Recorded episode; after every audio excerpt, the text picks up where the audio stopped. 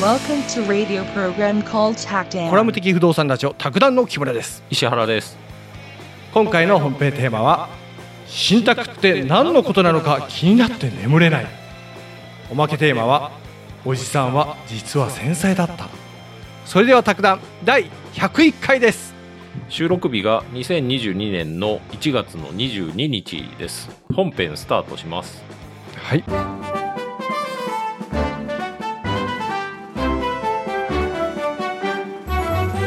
101回今日はね前回、えーっと第14問やったんですよおおうんあの2021年の10月の宅建の第14問の選択肢3までやってはい選択肢4を残してるんです。うんうんううんん。で、これ4ね、問題文非常に短くて、ほう読むと、はい信託の登記は受託者が単独で申請することができないっていう問題なんですよね。はあすごはあい短い。うん。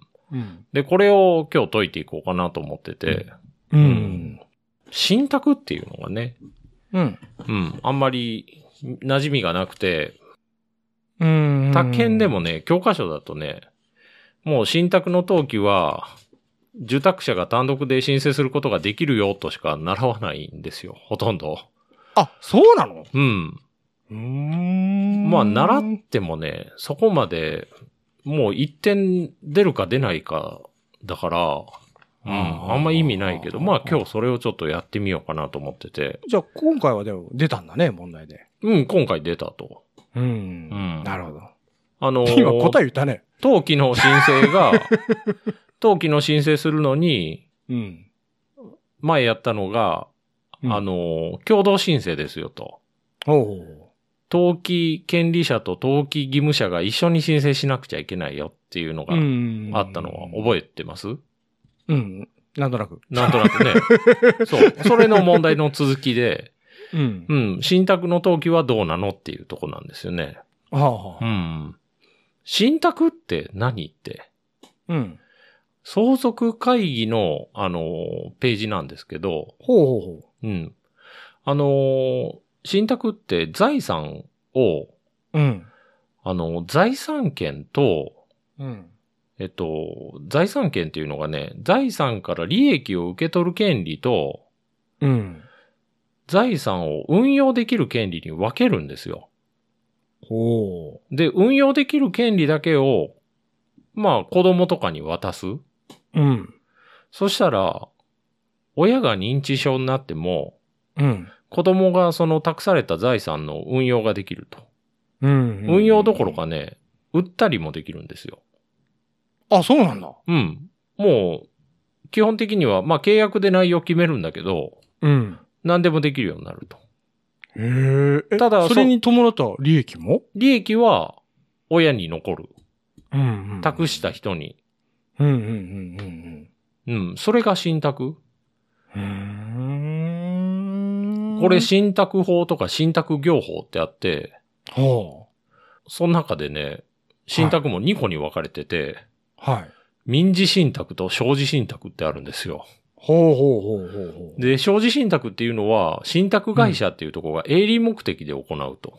うん。まあ、信託銀行とかありますよね。うんうんうん。信。託、なんとか信託不動産とか。うんうんうん、そういうところは、その、運用して、そ、うんあの、その上で手数料取ると。うん。その手数料取ろうと思ったら、その信託業法にのっとってやらなきゃいけないと。登録し,、うんしなくちゃ。うんで、民宅、民間で、その家族間とかでやる場合は、うん。うん。免許とかいらないけど、うん。うん、それを民間信託。で、うん中でも家族でやる分を家族信託って言うんですよね。うんう。ん。で、投資の信託は投資信託ですわね。うん。それは投資信託法っていうのがあると。うん。ややこいなうん。まあ、だから、まあ、資産を預けて、うん。資産のを処分とか運用する権利を任せてしまうことを信託って言うんですよね。うん。ううんん。はい。なるほど。うんはい。はい。入ってこなをい。うん。 これを求めてる人もそんなにいないと思うんですけど。もう、問題短かったよね。うん。問題短いです。 最初答え言ってくれたし。木村さんのお父さんがいるとする。はい。木村さんのお父さんの土地をはい。相続するんじゃなくて、はい。土地を処分する権利を木村さんに託すんですよ。うんうんうんうん。で、木村さんは、あ、この土地だったら、あの、アパート建てたら家賃取れるわと。うん。そしたらそこに家賃、あアパート建てちゃうと。はい。で、入ってきた家賃を、うん。まあ最終的にそのアパート建てる建築費とかさっぴいて、うん。残りの利益はお父さんのとこに行くと。ほうほうう。ん。こういう感じですね。はい。登場人物が3人いて、うん。委託者っていう人がいて、受託者っていう人がいて、受益者っていう人がいるんですよ。まあこれもそれねだけ、わからんよ単純単純なんだけど、うん。その、はじめにを、あの、財産を持ってる人がうん。委託者なんですよね。うん。う。うんん。で、受託者は、まあここだと子供とかですけど、うん。運用を任される人と。う。うんん。で、受益者っていうのは、うん。その、運用から出た利益を受け取る人、ああ、こうんれ委託者と一緒に、そうほぼなる。委託者と受益者が一緒の場合もありますと。うん、うん、うん。そうなんですよね。はいや、なんでこんなことするのっていうと、あはい。やっぱね、認知症になると、うん。あの、その土地の処分とかできなくなるんですよ。ああああ、ああ、なるほど。あとね、預金とかも下ろせなくなると。あうん。そ、そしたらねそっかそっ、か死ぬまで何にもできなくなるんですよね。あ、ああ、なんかね、友達のお母さんが、ちょっとボケが入ってね、うん。でも体めっちゃ元気なんよう。ん。うん。 そう。で、そしたらでも、あれできないんだね。そうそうそうそう。あれは結構困ると思いますね。ああ、おそらくね、うんお母さん体元気だから長生きされると思うんよ。うん。うん。今ごめん、ピンって言ったね。ななんかピンって言いまし たね、今。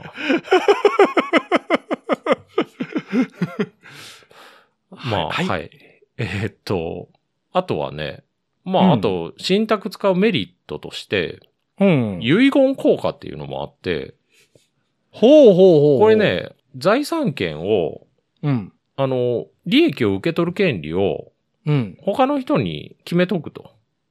うん。ううん。ん。そしたらね、あの、法律上有効で、遺言を残すことと同様の効果が得られますと。うん。うん。うんまあ、そういうのもありますよと。あとは。ね、もう一個。あのー不動産をうん。親から子供の兄弟に受け継ぐときに、うん。うん。それをね、兄弟3人で平等に共有にしてる場合とかあるんですよ。はあはあはあ。で、それが結構ね、処分がしにくくなるんですよ。うん。うん。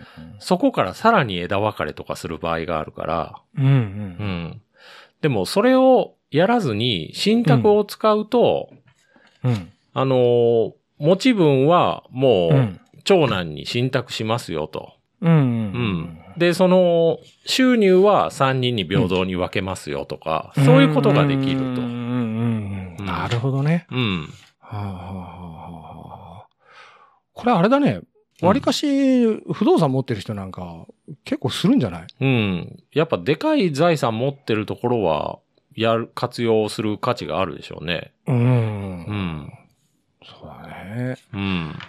あまりでもあれだね、一般の人は馴染みがないね。なんかうんいや、本当そうなんですよ。だからね、宅建出てきても困るんですよ。なるほどな。うん。どんな時に使えるかっていうのあって、その認知症対策に使えますよと。はい。うん。あとはね、うん。高齢の受託者に、いや、委託者に代わって、はい。まあ、不動産を管理できると。ほうほうう。んうん。不動産、あの、もう全部契約とかもできるようになるんですよ。任された人は。へえ。なんか入居者をね、決めるとか、もうアパート古くなったからちょっと建て替えるとか、うんうんうん、そういうのもできるようになるんで、へえ。親業を続けることができると。はあ、なるほどな。うん。これはあれだね。あの前、ほら、あの企業、アパートの経営管理じゃない、管理しとったサブリあれースサブリースの。はい。あれをもっともっと広げたような感じだねう。ーん。アパートに関してだったらうん、まあ、うん、そうかも。う。うんん。なるほど。はい。はい。、どういうふうに手続きをしていくかもちょっと見ましょうか。やら そうやる。まあ、木村さんお金持ってるからやる必要あるかもしれないん いで、や、ないよ。あのー、信託に必要な書類っていうのあって、はい。うん。あの、本人確認資料、 マイナンバーカードとか運転免許証。ほうほうほう。でね、託す人と、はい。あと受益者のはい。印鑑証明。うん。うん。で、実印。うん。で、財産に関する資料と。だからこれ不動産だったら、あの、登記証明書とか、う。うんん。あと固定資産の評価証明とかも用意すると。うん。で、あと戸籍を証明せできる戸籍謄本が必要と。へーだからこその、本当に親子ですよとかそういうのをね、ちゃんと見るんでしょうね。はあはあはあ。うんで、うん土地とか建物っていう不動産をうん。信託する場合には、はい。不動産登記の手続きが必要なんです。はあはあはあ。でね。これが結構衝撃なんですけど、うん。その不動産の名義自体、はい。委託者から受託者に変更するんですよ。名義はを。あはあ。そうなんだ。うん。持ち主がもう子供になっちゃうと。それ、ええなんかもう、信託っていうのよりなんか、財、財産のなんか、で、うん。そこの原因って書くところがあるんですけど、うん。そこに信託って書くんですよ。へえ。それが普通だと売買とか書かれるんですけ ど、ああ、はあうん。で、名義が変わるのと同時に、うん。今度ね、信託の登記っていうのもやるんですよ。さっきはああの、所有権移転登記で、あの、受託者に変えて、うん。今度信託っていう登記をやりま、同時にやりますと。うん。うん。で、そこで、あの、信託目録っていうのが作られて、うん。うん。信託の内容が記録されると。ほうん。だから二つを同時にやるんですね。うん。うん。うん。名義変更の登記と、信託の登記と。うん。うん。うん。そういうことをやりますよ、と。うん。なるほど。はい。まあ、実際にこんなのもね、やらないから、まうん、まあ、司法書士とかに頼んだらね、もちろんやってくれるんだと思うんですけど、あ。うん。うん。これ、石原さん、一般の不動産会社ってやるのこれ。あの、名義変更とかは、やっぱり司法書士に任せないとできないから、ああうん。ただそこまで持っていくのは、不動産会社が噛んだりもするでしょうね。うん。うん。ううんん。なるほで、結構やっぱね、費用もかかって、ど。ああ。あの、ー、弁護士とか司法書士に頼む場合、1うん。億の資産ではあ。 1パーとか、だから100万1億でですわね。は あ。うん。それが、ほうそのコンサルティング料金。ほほ1億の資産、す、すごいね。ほうまあ、不動産だったら結構すぐ行くでしょうね、1億。ああ。うんなるほどな。うん。一般。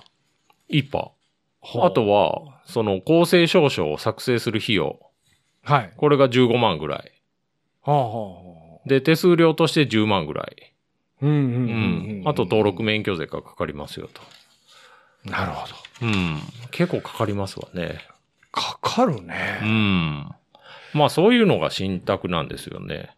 はうあ。ん。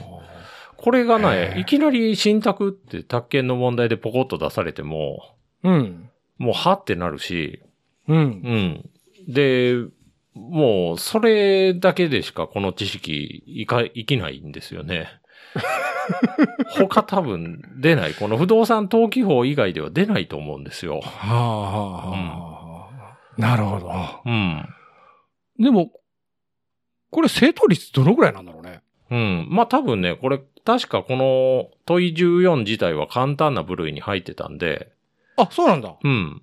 ー。これあの、まあさっき言ってたんですけど、はい。続きがあってね、うん。ガモ司法書士のページ行くんですけど、はい。あの、登記2種類ありますよと。うん。えっと、所有権移転登記。まずう、ん委託者から受託者に。うん。うん。で、原因が信託って出るんですけど、うん。で、そこは共同申請する必要あるんですよ。ああ。だから、親とはい。子供とうん。が共同で申請すると。う。うんん。まあ、じゃ、ゃないと、これ子供が勝手にやってたら大問題ですよね。ねえ。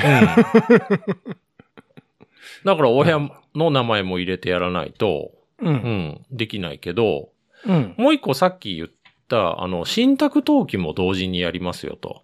ほうほう。うん。で、信託登記すると、あの、うん信託目録何番ですよっていうのを書いていくんですよ。ほうほう。で、信託目録の中に、うん。あの、信託の目的は何ですかとか、はい。まあこれ、資産の有効活用とか書いていって、うん。あと、信託が終了する自由とかも書いておくんですよ。理由を。うん。それは、例えば、まあ、お父さんが死んだ時には終了しますよとか。うん。で、終了したら、あの、財産お父さんのとこ戻るんですけど、う。。うんその、信託登記はうん。単独申請できるんですよ。はあ。もう持ち主が子供になってるんで、うん。子供が一人で申請できると。うん。うん信託。登記は。まあ、こうれんでも同時にやるんですけど、う。うんん。です。今日言いたいのはそれです。オッケー。はい。それが信託ですよと。これを宅建の問題に出してくると。竹も広いね、なんか。 で、あのー解いてみましょうか。はまあい。これはね、だから、もう間違えちゃダメですよ、木村さん。うん 最初にこと言ったよねお。ー一番最初でもちょっとドキドキしてると、正直。に。いや、もう大丈夫するよ。うん。うん。行きましょあのもう。かもしあれだったら編集でうまくごまかしてそうほだしいね。。 はい。あのー行きます。選択肢4。はえい。っと、正しいものはどれかっていう問題なんですけど、はい。はい。の選択肢4。うん信託の登記は、はい。受託者が単独で申請することができない。丸か×か。罰。正解。信託の登記は受託者が単独で申請できるんですよね。これ間違えたらやばいね。うん。これでもね、宅建の教科書だと、うん。こんな説明ないから、ああ。信託の登記は受託者が単独で申請することができますって書いてあるだけなんですよ。はあはあはあはあ。うんはあなんか、単独で申請できることが羅列してあって、それを闇雲に覚えるみたいな。うんうんうんうん。なるほどね。そこに、こう、今、意味を、注釈をこう、付け加えて、より理解できるよううに。ん。多分ね、うん。うん。こういう風にしてやれば、なんか無理やり覚えるんじゃなくて、うんう。ん、バックグラウンドから理解しとくと、うんまあ、思い出すときも思い出しやすいかなと思うんですけどね。そうだね。うん。ただ実際、じ試験勉強してたらね、うん。そこまで深掘りする時間とかももうもったいないんですよ。ああ、はあ、はあ、はあ。この不動産登記法一問のために、うんうんうん、今僕ら2時間ぐらいね、やったじゃないですか。 これで1点ですから。しかも、これ、不動産登記法、これ以外の問題も出る可能性あるから、なかなかだから、たまあ、大変ですわね。これさ、うん。ガチで深掘りしていたら相当だね。そうですよね、ほんまね。ねえうほんんまね。で、次回やる問題がもっと面白くないんで。そうなの、うん。今度ね、都市計画法。まあ、それあーほうほうほは、うそれまだ僕も予習してないんでね、これからやるんですけど、あんまりやりたくないなと思ってるんです けど、どういうふうに説明のしようもないというかね、ああ、うん木村にもわかる内容で、こう、お願いします。はい、わかります。 じゃあ、今日はこれでおまけに行きたいと思います。はい。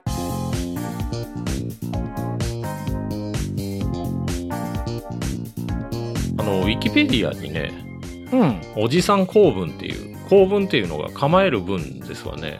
ほうほうん、あって。まあ、はいこれ僕よく使うんですけど、う。ほうほあの、おじさん公文とは、う。うん。 LINE などのメッセージアプリで使われるうん。中年男性特有の言い回しのことであると。ほう。おじさん LINE。とも呼ばれると。はいはいはい。うん。あのね、ど、どんなラインなえー行きましょうか。のはあのー特徴として、い。はい。句読点を多用すると。これ点ですね。はあはあはあはあ。あるいはその句読点を不自然な位置に挿入したりすると。ほうほうほうほうん。う。これ、おじさんあるあるこれね、 あの、若者と比較した場合点が多いと。なのもうね、打てない。うん。点が打てなくなった。僕、う打ちますよ。もうガンガンに打ちますわ。はい。強いな。読みやすいから、その方が。 まあ次。はい。あの絵文字を対応すると。で、ほうほうほうとりわけ、うん。汗をかいた顔の絵文字とか、うん。汗だけの絵文字を対応すると。はあはあとね、赤い簡単符、びっくりマーク、クエスチョンマーク、はいはいはい。うん、それを多く見られると。それは使いますわ、これ。重要ですよ、この汗の、焦った笑顔みたいな。今日もやっちゃったみたいな意味でね。なんかね、うん。明日からライン打てるから。はい、次はい。若い女性に対してしこ下心を見せる、ほうほう。うんどいあ、の特に親しくないのにうん。名前にうん。カタカナで「ちゃん」をつけて呼びたがるとああ、はあはあはあはあ。なるほどな、で愚痴を聞くなどの体裁を装ってはい。食事に誘おうとするはあはあはあはとあ。でもでもセクハラ扱いされたくないからうん。その後になんちゃってをつけて予防線を 張ると。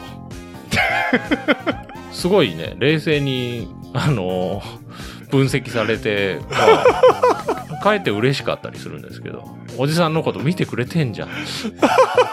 僕たちのことよく見てくれてんじゃんっていう感じがね、この何々ちゃんっていうのもダメなんだね。つけますわ、そりゃ。距離感を縮めようとして。具体でいきましょうか。はい。えっ と、まるまるちゃん、点、うん。おは、赤いびっくりマーク。はい。で、ニコニコ顔。はあ、ははい。で、今日の弁当が美味しくて、い。うん。点。一緒にまるまるちゃんのことも、点。うん。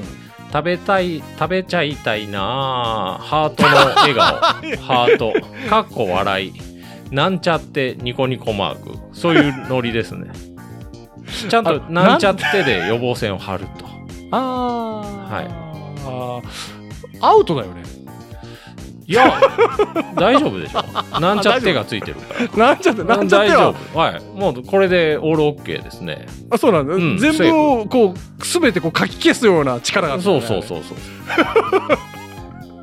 うもうパーフェクトですねこれこれこれこれはあの例文としてはもう一番あ100点満点まあまあまあ例文というかもう日常会話ですわ僕らにとってはねいや次これ一緒かな次 お疲れ様はい、絵文字音符、うん、今日はどんな一日だったこの「た」だけがカタカナでびほうびっくりはてなほう僕はすごく心配だよ汗のマークですねその後はあはあはそんな時は点、あうんうん美味しいもの食べて点うん元気出さなきゃだねこの「ね」がカタカナですねおなんでカタカナなの やっぱねあのうんカタカナの方がちょっとこうオリジナリティが出てくるかなと思って僕も使うんですけ どいや使ってねえじゃろはでねあのこれを解説してる記事があって、い日刊スパで日本語学者が解説してるんですよほうほおじさん構文なんとかかなってわかるううんは実は繊細なおじさん心理とあはうあ、ん、すごいね文からわかるんだうん、あのおじさん構文ってうんネット上で気持ち悪いっていうふうに炎上しがちとで、これ、日本語学者の松浦光さん、光さんが解説したと。ほうで、おじさん公文の裏にあるのって、はいおじさんの、おじさんたちの自信のなさなんですよっていうふうに。はあはあはあ、なるほどなで、発祥があってね、起う源。んうん期限おじさん公文の起源。これ多分、昔の、あの、週刊誌の夜遊びレポレポートが起源じゃないかっていうふうに仮説を立ててるんです。ほで、これ昭和の終わりから平成にかけて、ううん週刊誌でよく夜の街レポートっていうのが 掲載されてて、まあ今でもあるんですけど、ほまああの、夜の繁華街行って、ううんそこの体験談をね、 書いてるんですよ、雑誌に。もうあれ、おっさんしか読まないですよ、本当へえそれがそんな感じなんだうん。そこで、そこのね、レポートがね、うん働いてる女性をまるまうるんちゃんと呼びがちとか、はああとはねねいちごごとにうん点が入る と。で、あとね、あの、うん一人称がうん独特で、そはの、小生とか我が輩とか使いがち。で、あとはね、絵文字を、絵文字とか顔文字を多用すると。あ反対に今ねええ小生使いたくなったよおういや、それは使いますよね。使いは使ってねえし石原さんあの、それ使が、ったの見たことねえわえ。拙者とかね。使ったの見たことねえ小生使おう うん。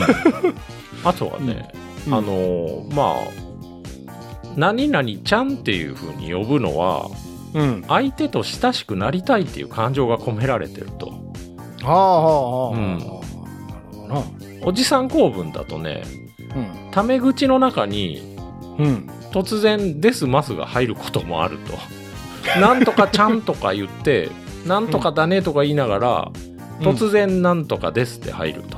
ああで、これね、うん承認してもらって仲良くなりたい心理が働いてるけど、ああのーその段階を調整して るとすごいですわねおじ さんー何その LINE と徐かそ々ういにった徐々中にっていにうはい交渉術術みたいなのも入ってるそうのそうそうそう こう猫がじりじりこう小鳥に近づいてるような感じなんですかねへただねおじさんって、ーほん本来ならそういうのって徐々に距離を縮めるべきなんですけど、うんおじさん、んってやっぱちょっと焦っててうん、一気に階段を駆け上がりたいからああ、うん、でタメ口になったりするとでもああーちょっとやりすぎたなと思って「です」とか「ます」とか挟むと あとはねその小生とか「我が輩」っていうのはうん、文章に個性を出すためと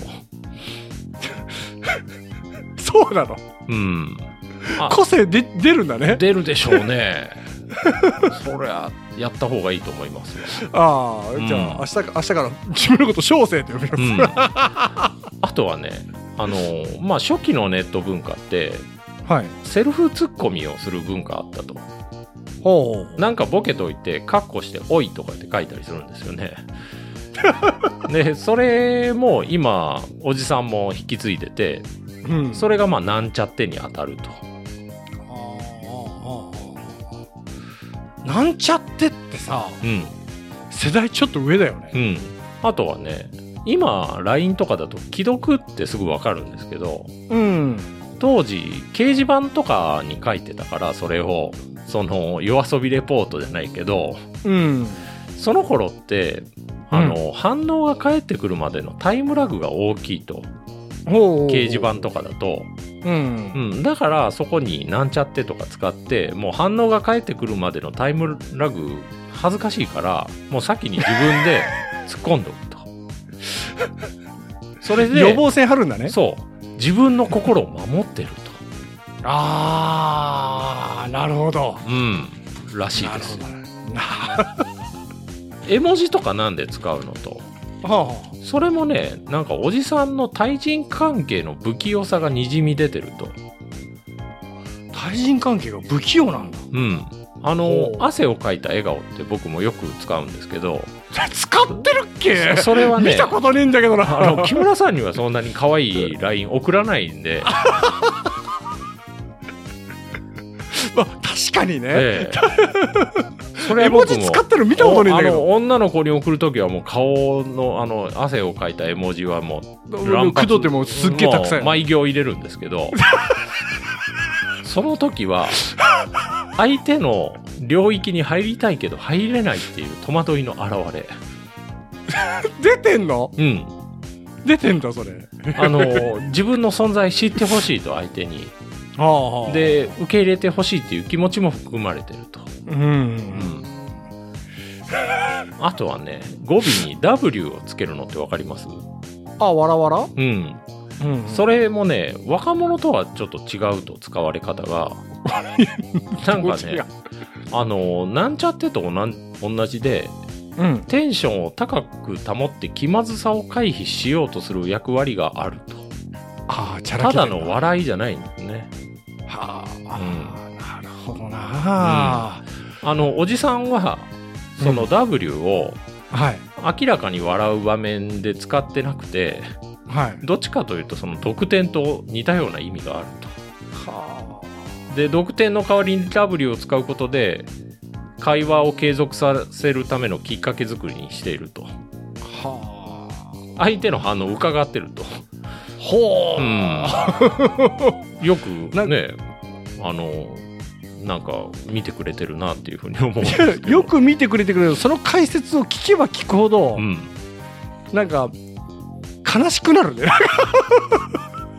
あのーこれってねもう、はいあのー意意味をなんとかかなでハテナとかつけたりするんですけど ほうほうほうそういうのも意味を曖昧にして明言を避ける働きがあるとはあはあ、うんなんかなるね食食事に行かないかなはてなとかいう風な感じにするうんうんうとうんうん質問の意味質問の形取ってるんですけどはい食事に行きましょうっていう積極的な表現にはなってないとうんうんうんんそうすることに、よってうん、もし断られても心のダメージが少なくて済むとだからこれヘあーヘッジしてるんですね自分が傷あつー傷つかないようはにあはあはあはあなるほどであとカタカナ対応するのはうんなんとかかなのかなだけカタカナにしたりするんです けどそそれれはは変化をつけて目立つようにしていると、だからテンションを上げるのと同じようなあの役割があるはとうあん、いろいろあんだね、うんだからねあのおじさんから気持ちライン気持ち悪い LINE が来てもらうんおじさんも頑張ってるんだなっていうふうに受け取ってほしいで すね本当に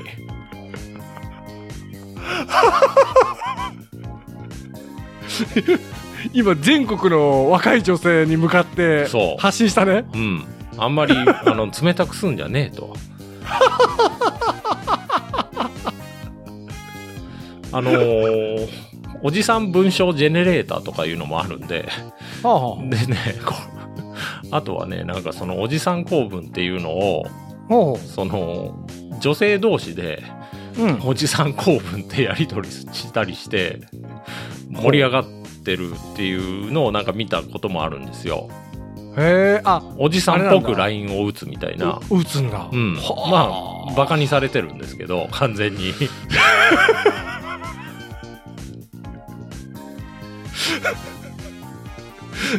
なんかもっと市民権を得たい ねうおじさんの ん何なんでしょうね本当まあまあ存在するだけで迷惑っていうのは本当あるんだと思うんですよ結局ねそんなに肩身狭いのそうそうそうそうそうそれは思います ねそうなのうんだからねわきまえて生きていかないといけないなと思ってて、うん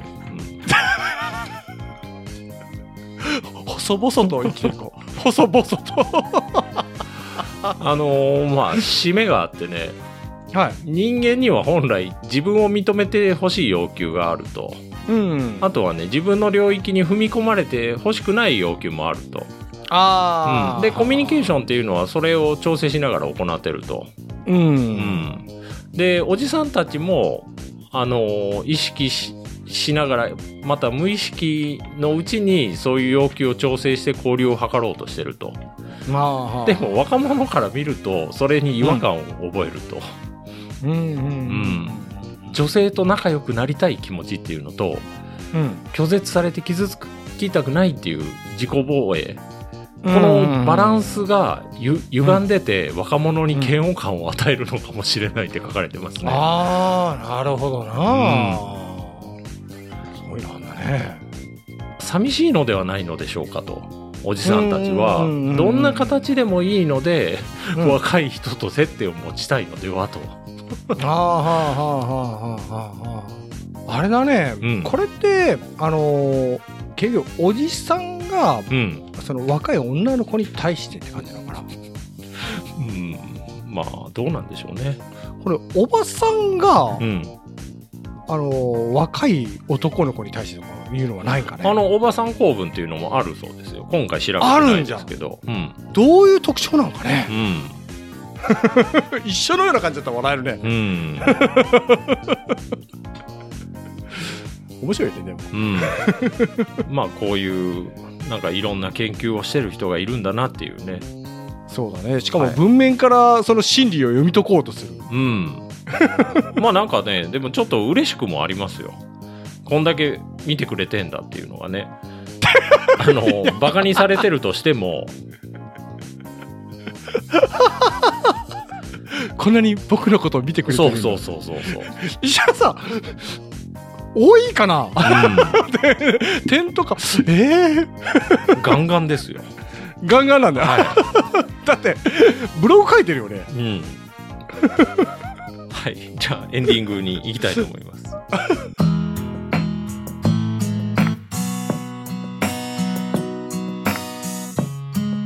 お便りをねあ来た50通ぐらいいただいててあ今回50通かううん残念だな1通だけ紹介しようかなと思ってあー50通から1通はい前は1万から1通だったそうそうそうそうあのソラリスさんからいただいてましてああはい、うんあのーお久しぶり去年受けた賃貸不動産経営管理士ですが、ほなんとうはい合格していましたおめでとうございます各資格スクールの先生方の予想合格点が35点から37点ぐらいだったとおう50で点満も点、うん、実際40点だったと合格点がすごいじゃんでだから難しいあ難かまああの点が高いですよね合格点40点って宅建37とかですから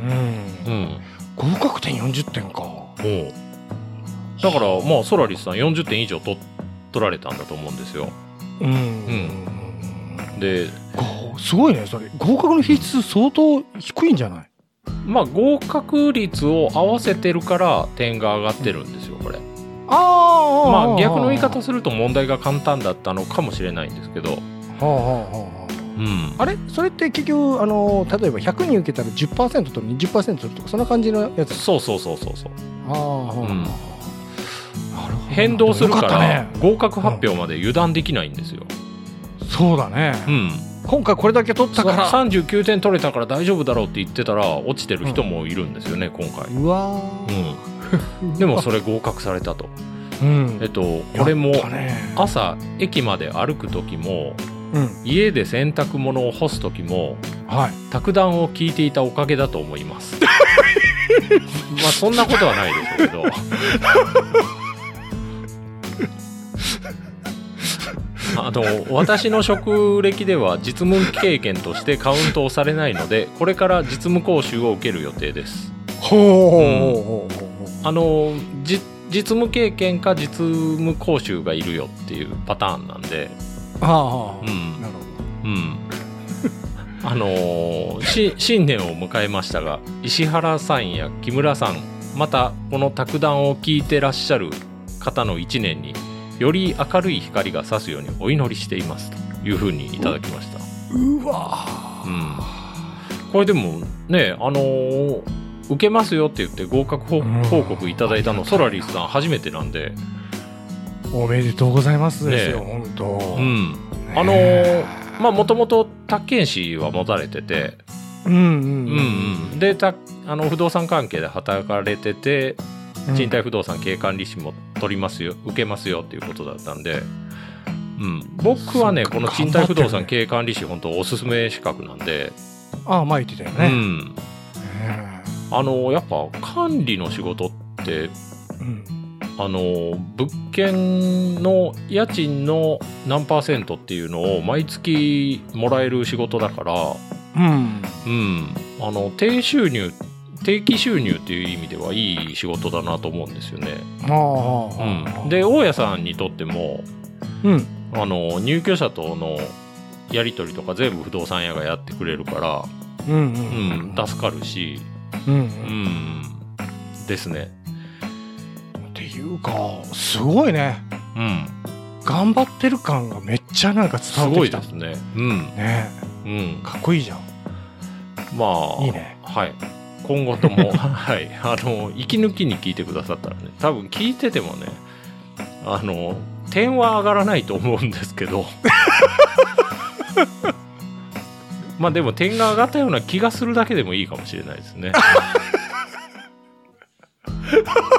気がするうん。錯覚だね錯覚あの私の方も今年に入って、前も言ったんですけど、ダイエットを始めて、はい1月の5日から。うんうん。で、2.9キロ落ちましたね、今。一日一食じゃろええ。すげえ な一日一食でなんてもう若干ねできんわあのーはいウエストももう細くなってるのを感じます。あ本当。ええ。木村さんダイエットしたことないいや今してるんですけどはあはあはあ。この間シルコドリンク飲んでましたけど、 いや痩せないなと思って おかしいなって。ちょっとシルコドリンク飲んでみようみた いな。おかしいな。お汁粉美味しいんようん不思議ですよね、痩せないのは。そう不思議だよ本当人の体ね、うんいや、そう。うんまたねちょ、ちょっとその、一日一食ダイエット法はね、あの、まとめて出版しようかなと思ってるんで、皆さん楽しみにして。あのちょっと過酷すぎんかなうん。あの、そこら辺ちょっとまとめてね、またお知らせしようと思うんですけど。ああ、うんいいですねうん。なんか、資2.9キロ格勉強よりは楽ですよ、全然。あそうなの結果が如如実に出てくるから嬉しいしあ。ーもうだけど3キロまあ3キロぐらいだよねそう。まだ、は3週間ぐらいか1週間に1キロぐらいは落ちていってる計算、あ、はうんあ、停滞期がそろそろ来るうん、そういうの好きですよね皆さん皆さん言うんですよあとうん1食だとかえって太るとかああ言いがちなんですすけどあれだよね、うんあのそのダイエットを仕切った後にリバウンドするっていう言うんですけど、ううんんロカ食いせんかったら今はない、うん、そうなるほどなまた結果が結果というか楽しみだね、はいいつも目標あるのかねここここはまでねなんかあのー僕ピークで9 0キロあったんですよ実はそれはもう何年も前なんですけどはあはで前ね71ぐらいまで落としたんですよ、あ別人だね一番落とした時は では今ちょっとねまた80前後まで行ってたんであはあはあ今度ちょっと69キロを目指そうと思っててえそ石れ原さんだのとね身長でそうそれだとねちょっとねガリガリですわいやガリガリじゃろマジでガリガリですわだ大丈夫なもうそうなったらちょっとね卓談も YouTube に進出しようかなと思っておじさ んこうダイエット頑張ったおじさんとしてちょっ顔出しで 顔出してはいダイエット頑張るおじさんはい 面白いおね金がなくてもダイエットはできるみたいな感じで一日一食 そうそうそうそう出版もするとか帰って金が貯まるぞみたいな感じ でできんわ誰も多分ね一日あの宅建取るより楽だと思いますそうかな うん。食べるのって結構食べることに幸せを見出してる人って結構おらんというのは、その自分の感 感想と、木村さんは幸せを見出してるんでしょうね。あ もうもろ僕のことですねうん、そうそうそういや僕もそうなんですよほんまね石原さんもほら、いや食べるのめっちゃ好結構食べる方きだったろうんうんそうねあれだから罪ですよね人間って本当罪だしその金持ちと貧乏人とで平等だなって思うのがうん前も言ったかもしれないんですけどそのうん金持ちもうんその食べたのをなしにはできないんですよいくら金積んでもおうまいものいくらでも食える金はあるんだけどうん、うまいものばっかり食ってるとマジで体やるんですよね金金持ちでも、うんううんん、あれはなんか切ないなって思いますね だって金持ちになってもうん、一日中飲んで食っててできないんですよね、まあねうん、いややりたくないですかそれ 朝から晩までもう酒と食い物で時々アイスクリームとか挟みながらでもそれやってるともう一発で体やるじゃないですかうんそれはいくら金積んでもできないんですよ要するにそこは平やっち等ゃなダのメなんですよそうそれ平等だなと思うんで すよ変な平等変な平等なんですよだからあのねまあ社長連中出ててもうんみんな結構ストイックに絞ってる社長とか見たら偉いなと思いますもんね結構最近のあの新進系の若手の社長ってさ、うん結構体作ってるようね、んまあ中にやべえ人もいますけどあいるね、うん そでもあの、うん、石原さんさううん一日一食にして感覚とか研ぎ澄まされる感じあるうんありますねうんなんかあのスティーブ・ジョブズかなうん食事がすごい質素でうんうんうんねえなんかあれ野菜とか果物をミキシングしてからこう飲んでたみたいな感じで、そしたらなんか感覚がすごい鋭くなってくる、うんうんうん動物性タンパク質もあまり取るようなかった、うんうん全然取るようなかったのかあの明石家さんまとかもうん食べるのはそんな好きじゃないって言ってましたね、本当にエネルギッシュだよね、でうも、んであんやっぱスリムですもんね確かにねスタイルいい、う、うんんだからおっさんねもう痩せてたらね、うんなんぼかかっこよく見えるんですよ そうなのうん まあそれはちょっと言い過ぎかもしれないですけ どやっぱでも腹が出る出てるか出てないかっていうのは大きいよねうん、そうですねねはい なのでまたそれはねちょっと何何かしらの形であのグラフとかも載せてあの世に出していきたいと思いますんでいやうんあの最終的にどうなったかっていうのはやっぱ、うんこう皆さん知りたいんじゃないかなと、ね、うん69キロに本当に行くのか、まあちょっとうん頑張りますええっと今何キロだっけ今ね79ぐらいあ78キロ台に入ってきたんですよはあでもこっから厳しそうだね う、んまあ楽前しみです72か1ぐらいまで行ったからああうんそそれ何年前それ4年とかそんなもんかなはあはああ細かったわ、うん確かに確かに細かったあの時はすげえかったはいまあすいません、なんかいらんことではいああいい引き延ば楽しまししたみにしてますはいじゃああの終わりです閉めちゃいますよはい今回もお聞きいただきありがとうございました皆様からのお便りをお待ちしています配信予定とお便りの宛先はホームページでご確認くださいでは次回もポッドキャストでお会いしましょうさよならさよなら